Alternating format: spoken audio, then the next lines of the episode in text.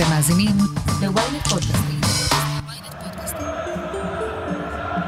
בית"ר ירושלים כבר לא הדגל של המדינה, אלא מוקד משיכה לבעלים מפוקפקים.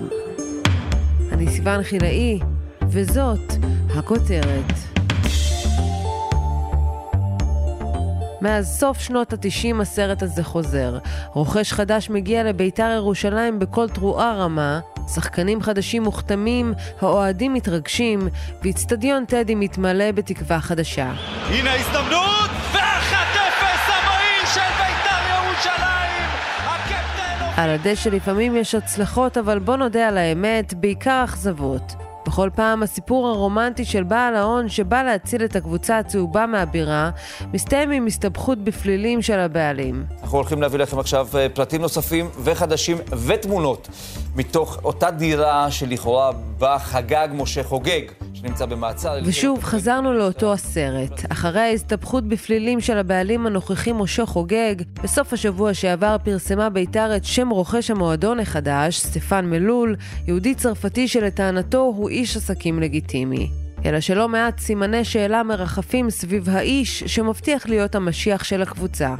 נדב צנציפר, כתב ספורט ידיעות אחרונות, יספר לנו על זהותו של מלול, ההיסטוריון הבית"רי שי נובלמן על מה שנשאר מהסמל של המועדון, וסוציולוג הספורט פרופסור יאיר גלילי יבחן מה מושך בעל הון לרכוש מועדון כדורגל ומה מיוחד בבית"ר ירושלים. אני חושב שאלו שנים לא טובות לבית"ר ירושלים. זו תקופה ש, של חוסר יציבות ניהולית, שזה הדבר הכי חשוב בכל ארגון. בית"ר ירושלים נכון להיום, לרגע זה, אין לה ולו שקל אחד בקופה. סטפן מלול בן ה-חמישים וארבע הוא איש עסקים יהודי צרפתי. לטענתו הוא מחזיק בחברת ייצוא בשר כשרה שפועלת ברחבי אירופה, הוא מתגורר באבו דאבי ומחזיק שם בעסקים. אבל נדב, גם הפרטים האלה לא בהכרח נכונים. עד שלא עשינו את התחקיר בידיעות אחרונות, לא, לא הרבה באמת ידעו מי הוא.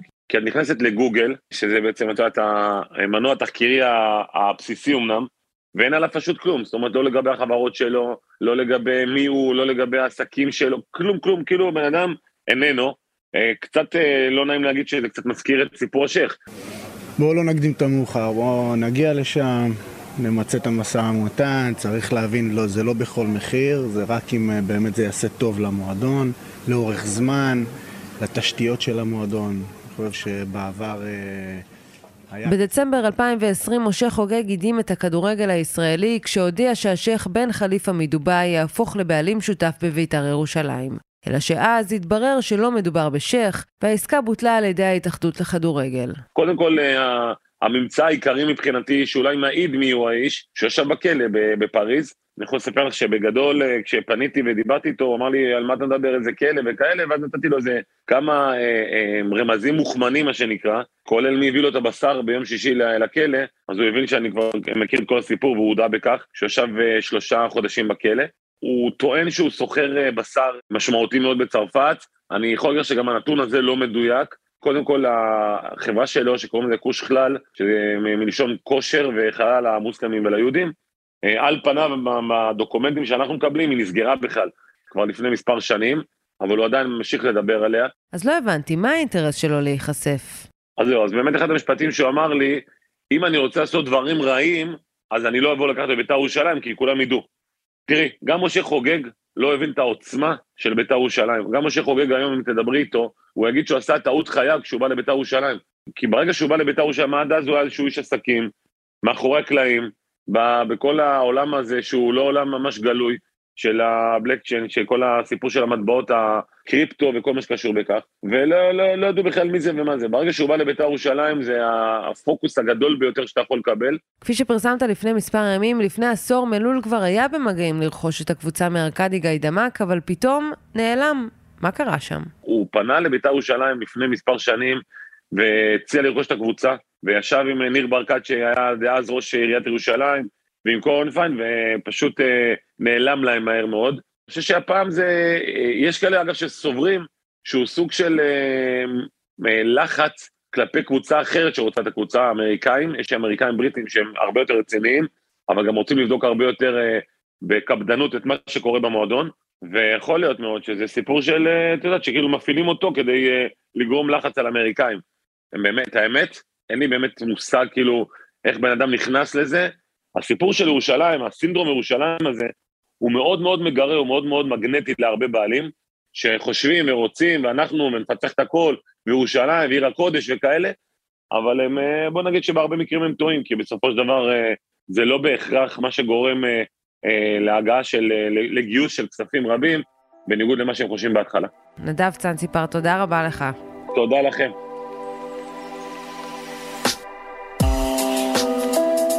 עד סוף שנות ה-תשעים קבוצות הכדורגל הישראליות היו בידי גופים פוליטיים. ב-אלף תשע מאות תשעים ותשע בית"ר ירושלים נמכרה לראשונה לידיים פרטיות, ומאז עברה תחת לא פחות משבעה בעלים. כולם, בלי יוצא מן הכלל, הסתבכו עם החוק, כשחלקם אף ישבו במאסר. אז מה קרה לבית"ר ירושלים במהלך השנים שהפך אותה מהקבוצה של המדינה למקום מפלט לאנשי עסקים מפוקפקים? שי נובלמן, היסטוריון בית"ר ירושלים הלא רשמי, יש לך תשובה? לא, לא ממש. לצערי אין לי תשובה, יש לי רק השערות, ואני חושב שאולי המשפט שיוכל לתמצת את מה שאת מחפשת לשמוע זה, המציאות עולה על כל דמיון.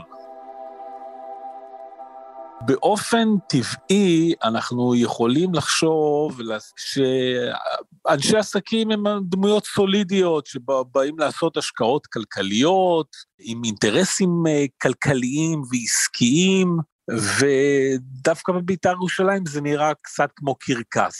אבל אני חושב שהרבה נעוץ בעובדה שבית"ר ירושלים זה לא מועדון כדורגל או מועדון ספורט רגיל, או עסק רגיל.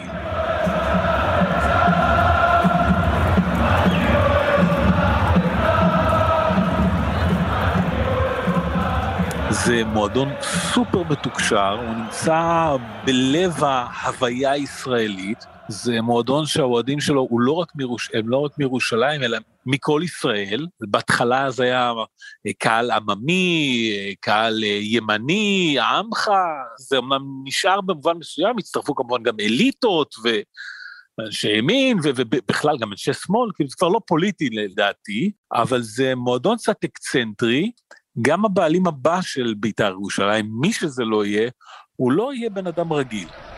שחקני בית"ר ירושלים, אוהדי בית"ר ירושלים, היו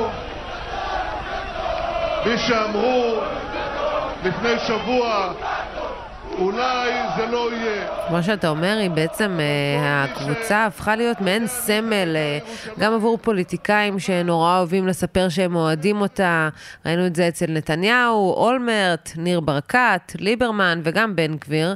התחושה היא שהפוליטיקאים עושים איזשהו סיבוב על הקבוצה, כמו הבעלים שבאים והולכים.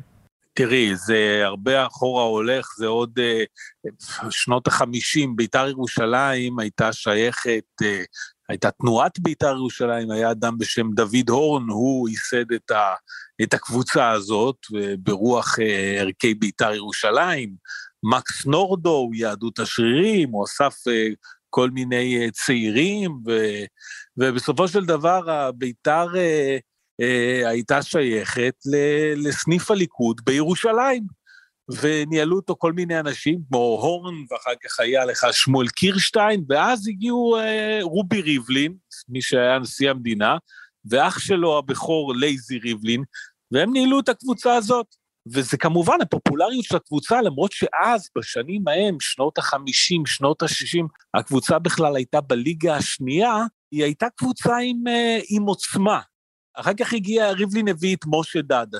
משה דדה שהיה אוהד שרוף של הקבוצה, הוא היה בעלים של בתי קולנוע בירושלים, הוא היה מגיע לאימונים של הקבוצה ומחלק מתנות לשחקנים, אני מדבר על תחילת שנות ה-שבעים, ורובי ריבלין, שאז ניהל את הקבוצה בסוג של אפשר להגיד התנדבות, כשליח של סניף הליכוד, בירושלים, הוא אמר לדעד השמיים, אם אתה מחלק מתנות שם, בוא כבר תנהל את הקבוצה, אתה איש עסקים.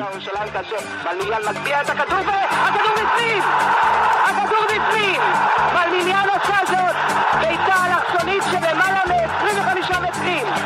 הוא החתיר אותו לסובב משובב. ואז הקבוצה איתם, ועם ריבלין בהנהלתם, ומלמיליאן, הנער, בן ה-שש עשרה, שלה לקבוצת הבוגרים, ושחקנים נוספים, כמו נוימן, יוסי מזרחי, שעומד היום על הקווים, הוא היה שוער, הם התחילו לזכות בתארים, ובשנות ה-שמונים זה בכלל הפכה להיות קבוצה זוללת תארים, עם שלושה גביעים ואליפות אחת, ובאמת כבשה את המדינה בכדורגל האטרקטיבי שלה, ואז באמת עוד פוליטיקאים מימין, כאילו אמרו, אוקיי, אנחנו מזדהים עם הקבוצה הזאת, כי זה מותג שכדאי לנו להזדהות איתו. אולמרט, לדוגמה, הוא עוד בשנות ה-שבעים היה קשור לקבוצה הזאת, נתניהו באמצע שנות ה-תשעים, למרות שאומרים שהוא לא כל כך מגיע למשחקים, ולא הגיע למשחקים, היה לך את דן מרידור מהליכוד, היה לך את יהושע מצא מהליכוד, שגם כן היה איזה כמה שנים שם בהנהלה, כן, כן, היו, היו שם המון המון פוליטיקאים, כי אה, העוצמה של הקהל, ולהיות מזוהה עם, עם המון כזה גדול של אוהדים, ש, שהם כאילו אולי ימנים אה, הרבה מהם, וזה זה, זה קסם להם, כמו ב- בליכוד או במפלגת העבודה בשעתו, שרצו להיות קרובים לחברי המרכז, שיתנו להם את הכוח להתקדם בפוליטיקה הישראלית.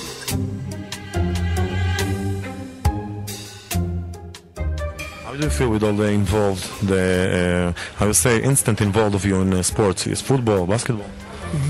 It is uh, just a social activity, and it's something very usual for me to support different uh, social action, uh, especially in the Jewish community, in the Israeli community. אני חושב שהקרקס הגדול, קצת טרגי, כן? התחיל בסיפור של גיידמק. ארקדי גיידמק רכש את ביתר בקיץ אלפיים וחמש כחלק מניסיונו להשתלט על הפוליטיקה הישראלית ובתחילה על רשות עיריית ירושלים. במשך שלוש עונות פיזר האוליגרך כספים רבים והביא לקבוצה את הכוכבים הגדולים של אותה תקופה. תחתיו הקבוצה זכתה בשתי אליפויות ושני גביעים, אך כשכשלה בהפלה לליגת האלופות ובמקביל הפסיד בבחירות לעירייה, גיידמק הפסיק להזרים כספים לקבוצה. הנה הגיע בן אדם, בהתחלה הוא קצת כיסה את ה... אולי את האספירציות שלו, הפוליטיות, תרם לבתי חולים, תרם לחסרי בתים, באמת הוא השקיע הון תועפות במדינה הזאת, הוא שפך מיליונים על גבי מיליונים, באמת נדבן פילנטרופ מהבודדים שהיו כאן בשנים האלה, בסדר גודל הזה, אבל ניצלו אותו. הגיעו כל מיני אנשים מהעירייה, שהוא מינה אותם לבעלי תפקיד במועדון, הוא לקח איזה מפכ"ל או מפקד מהמשטרה, הרזי, רק כדי שאולי יעזור לו במשפטים שיש לו, ושם אותו בתור יושב ראש. אנשים שם קיבלו מס, משכורות עתק, אבל הוא לא השקיע בתשתיות של הקבוצה. ברגע שארקדי ראה שהוא לא מצליח לזכות בתפקיד רשות עיריית ירושלים, הוא אמר, וואלה, מציתי פה את הטררם הזה, לא מעריכים אותי. ואז התחיל להיות בלגן הגדול. הוא כנראה, אולי כנקמנות, הביא את שני המוסלמים הצ'צ'נים, אני דווקא אהבתי אותם מאוד, סדאי וקדאי, אבל לפמיליה השתוללו והרסו את המועדון.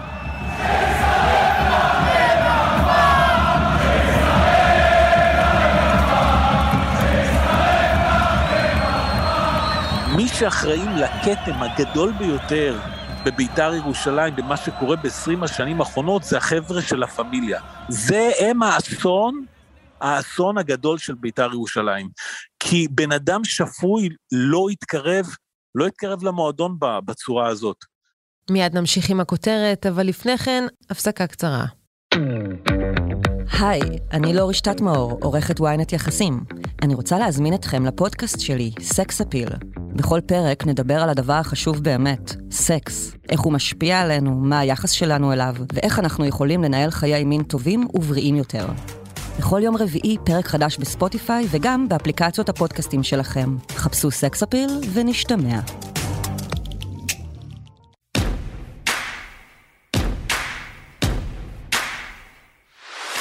פרופסור יאיר גלילי, אתה סוציולוג ספורט מאוניברסיטת רייכמן, תאמר לי, למה בעל הון בכלל רוצה להשקיע כסף בקבוצת ספורט?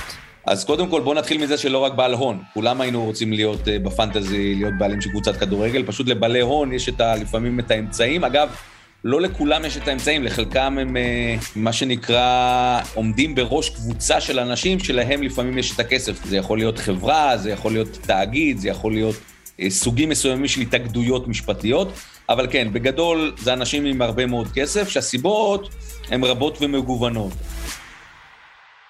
הסיבה הראשונה והמאוד מאוד ברורה זה אגו, אהבת הקבוצה, דת הקבוצה. אצל הרבה מאוד מהם זה סוג של צעצוע. הם מאוד אוהבים אה, לרכוש דברים, הקבוצה מבחינתם זה עוד סוג של תכשיט, וזה לעתים אה, בעיה מאוד משמעותית בהמשך. אה, הסעיף הרגשי או העובדה שהרגש משחק תפקיד מאוד מאוד משמעותי, גורם להם להוציא הרבה מאוד כסף על מנת אה, שהקבוצה שלהם תצליח, או הם ירצו ש, שיצליחו. הסיבה השנייה היא סיבה של רהביליטציה, לפעמים הרצון שהשם, אה, יהיה שם מאוד, שיזוהה עם קבוצת הכדורגל, דרכו אנחנו מחפשים לפעמים פעילות, שהיא פעילות לא תמיד חוקית, או פעילות שהיא לא תמיד פעילות מקובלת, והבעלות על קבוצת ספורט בכלל, וכדורגל בפרט, נותנת לו איזה סוג של מהוגנות, איזשהו סוג של כיבוס, או הלבנה של התדמית. הסיבה השלישית, וגם היא מאוד מאוד נפוצה, זה סיבה אה, שקשורה אה, לעובדה שהקבוצה או, או, או, או מועדון מהווה איזשהו סוג של מינוף לעסקים אחרים. בעלות על קבוצת כדורגל משלבת הרבה מאוד כיסוי תקשורתי, הבעלים יודע שהקבוצה תשמש לו אה, פלטפורמה או סוג של מנוף למינוף עסקים אחרים. הסיבה הרביעית והאחרונה, וזאת טיפיולוגיה שלא משנה איזה אה, בעלים אנחנו נזכיר בהמשך, כולם נופלים לתוך ארבעת הקטגוריות, זה הסיבה מאוד תמימה לכאורה, זה שאפשר לעשות כסף. והסיבה הרביעית היא סיבה שאנחנו לא תמיד יודעים בדיוק איך נעשה הכסף. כי הכסף יכול לעשות בשני דרכים עיקריות. אחת זה דרך ישירה, אתה בעלים של מועדון, אתה מסוגל להביא הון מסוים, דרך ההון הזה אתה רוכש שחקנים, או רוכש בעלות על מועדון, ודרכו אתה מגיע לתזרים, שהתקווה שלך יום אחד שיהיה תזרים חיובי. דרך אחרת כמובן זה העלות של המועדון, שהשווי שלה יכול להיות בעוד שנים הרבה יותר כסף, אנחנו רואים את זה בדוגמה מאוד מאוד טובה בבעלות על ענפי ספורט או על קבוצות ספורט בארצות הברית, השווי של המועדונים קפץ בצורה מאוד מאוד משמעותית, ואנשים שקנו פשוט הרוויחו הרבה מאוד כסף, מה שנקרא על הנייר. הדגם השני של להרוויח כסף, ופה זה מתכתב עם, עם הטייפ השלישי שהזכרתי קודם, זה מישהו שיודע שאולי הוא לא ירוויח כסף במישרין מהקבוצה. אבל הוא יוכל להרוויח כסף מהקבוצה באפיקים אחרים.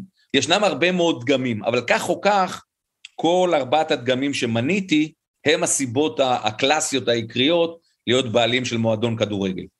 מה יש בבית"ר ירושלים שמושכת אליה דמויות מפוקפקות פעם אחר פעם?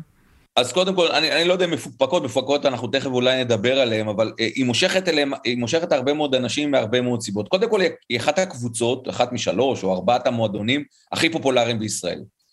יש לה צבר של אוהדים מאוד רחב, מאוד גדול, וזה לכשעצמו נכס מאוד מאוד משמעותי, כי בסוף מה זה קבוצת ספורט, או מה זה קבוצת כדורגל באופן ספציפי, זה סך כל האוהדים שלה. ולבית"ר ירושלים, מכמה סיבות, הסיבה העיקרית זה ההזדהות שלה, ההזדהות הפוליטית שלה, בית"ר ירושלים מזוהה עם הימין הפוליטי, אולי אחת הקבוצות האחרונות בישראל, שהיא מזוהה עם הדגם הפוליטי, כמעט אין, אין, אין אף קבוצה שמזוהה עם הימין הפוליטי כמו, כמו בית"ר ירושלים, ולכן הזיהוי הזה גורם לה כמעט אוטומטית, לההדה מאוד מאוד משמעותית בקרב הרבה מאוד אנשים. אז זה נכס משמעותי, וכשבעלים שקבוצה רוצה להזדהות, זה יכול להיות אגב, לא רק דרך הזדהות פוליטית, זה יכול להיות הזדהות עם, עם, עם סוג של קהל מאוד מאוד גדול, מכל ארבעת הסיבות שמניתי קודם, אז הקהל של בית"ר זה נכס מאוד משמעותי.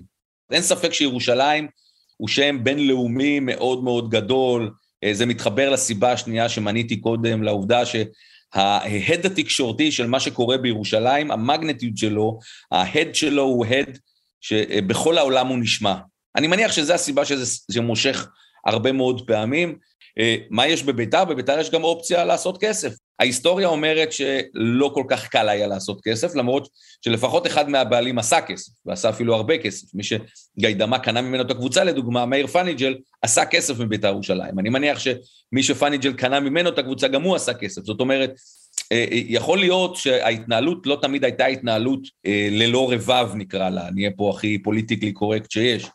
אבל בהחלט, אם יודעים לנהל את העסק בצורה סבירה, אני מניח שיש אנשים, שיהיו עדיין אנשים שירצו לקנות את הקבוצה, תוך איזושהי מחשבה, נכונה או לא נכונה, שאפשר לעשות מהעסק הזה כסף.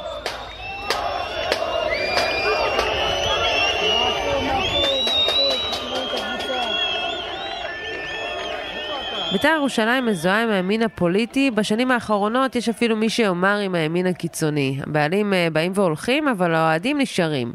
יכול להיות שמה שמונע מבית"ר לבנות ניהול ארגון תקין זה דווקא קומץ אוהדים? א', זו עובדה. זאת אומרת, העובדה היא שהרבה מאוד מהבעלים לא הצליחו להישאר לאורך זמן או לשרוד לאורך זמן, זה תלוי איך מסתכלים על זה, בין היתר בין, בגלל קבוצות שוליים של האוהדים, אבל אוהדים אפשר לחלק אותם בעצם לשני סוגים של, של מקור. זה יכול להיות נכס ויכול להיות נטל.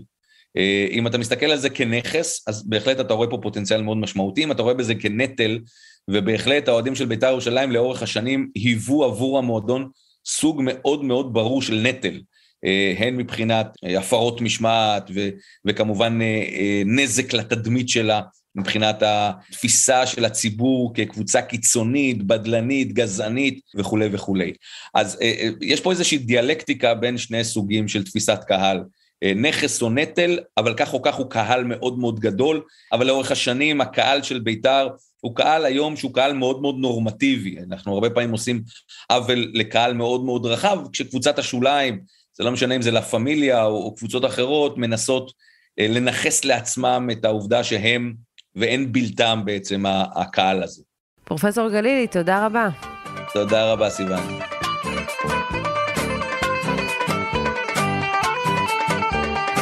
הנה היום שבו זכינו, הנה הרגע עליו חלמנו. שי, לסיכום, הרוח הבית"רית עדיין נושבת בבית"ר ירושלים של היום? תראי, אני חושב שכן, כי יש לך קודם כל בראש המערכת, יש לך את אלי יוחנה ויוסי מזרח. זה שניים מהסמלים הכי גדולים של בית"ר ירושלים בכל הזמנים. אז כל עוד שהם שם, בצורה כזו או אחרת, בתפקיד כזה או אחר, אז אני יכול להגיד לך שכרגע יש רוח בית"רית. יש רוח בית"רית, אבל יש מצוקה גדולה.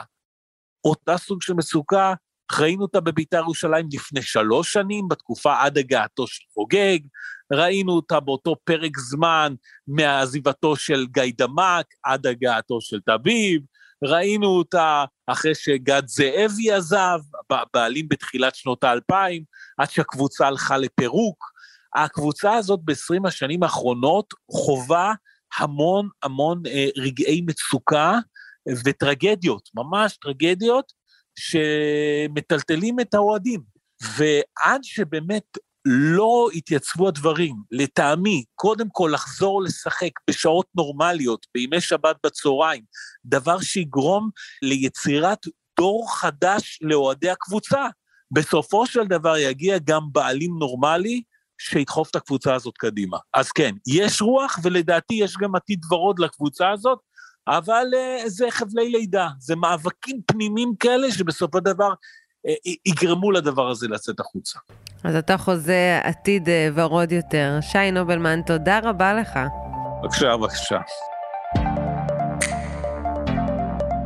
עד כאן הכותרת להפעם. אתם מוזמנים לעקוב אחרינו בוויינט או איפה שאתם שומעים את הפודקאסטים שלכם. אם זה קורה בספוטיפיי או באפל פודקאסט, אתם מוזמנים גם לדרג אותנו ולהזין לפרק נוסף שלנו על בית"ר ירושלים, עלייתו ונפילתו של משה חוגג. וגם, אל תשכחו לשלוח את הפרק לחבר שעדיין לא שמע את הכותרת של היום. עורך הפודקאסטים הוא רון טוביה. גיא סלם סייע בעריכת הפרק, דניאל עמוס הפיקה. על הסאונד, ניסו עזרן, תילה שומפלבי, גם חבר בצוות הכותרת.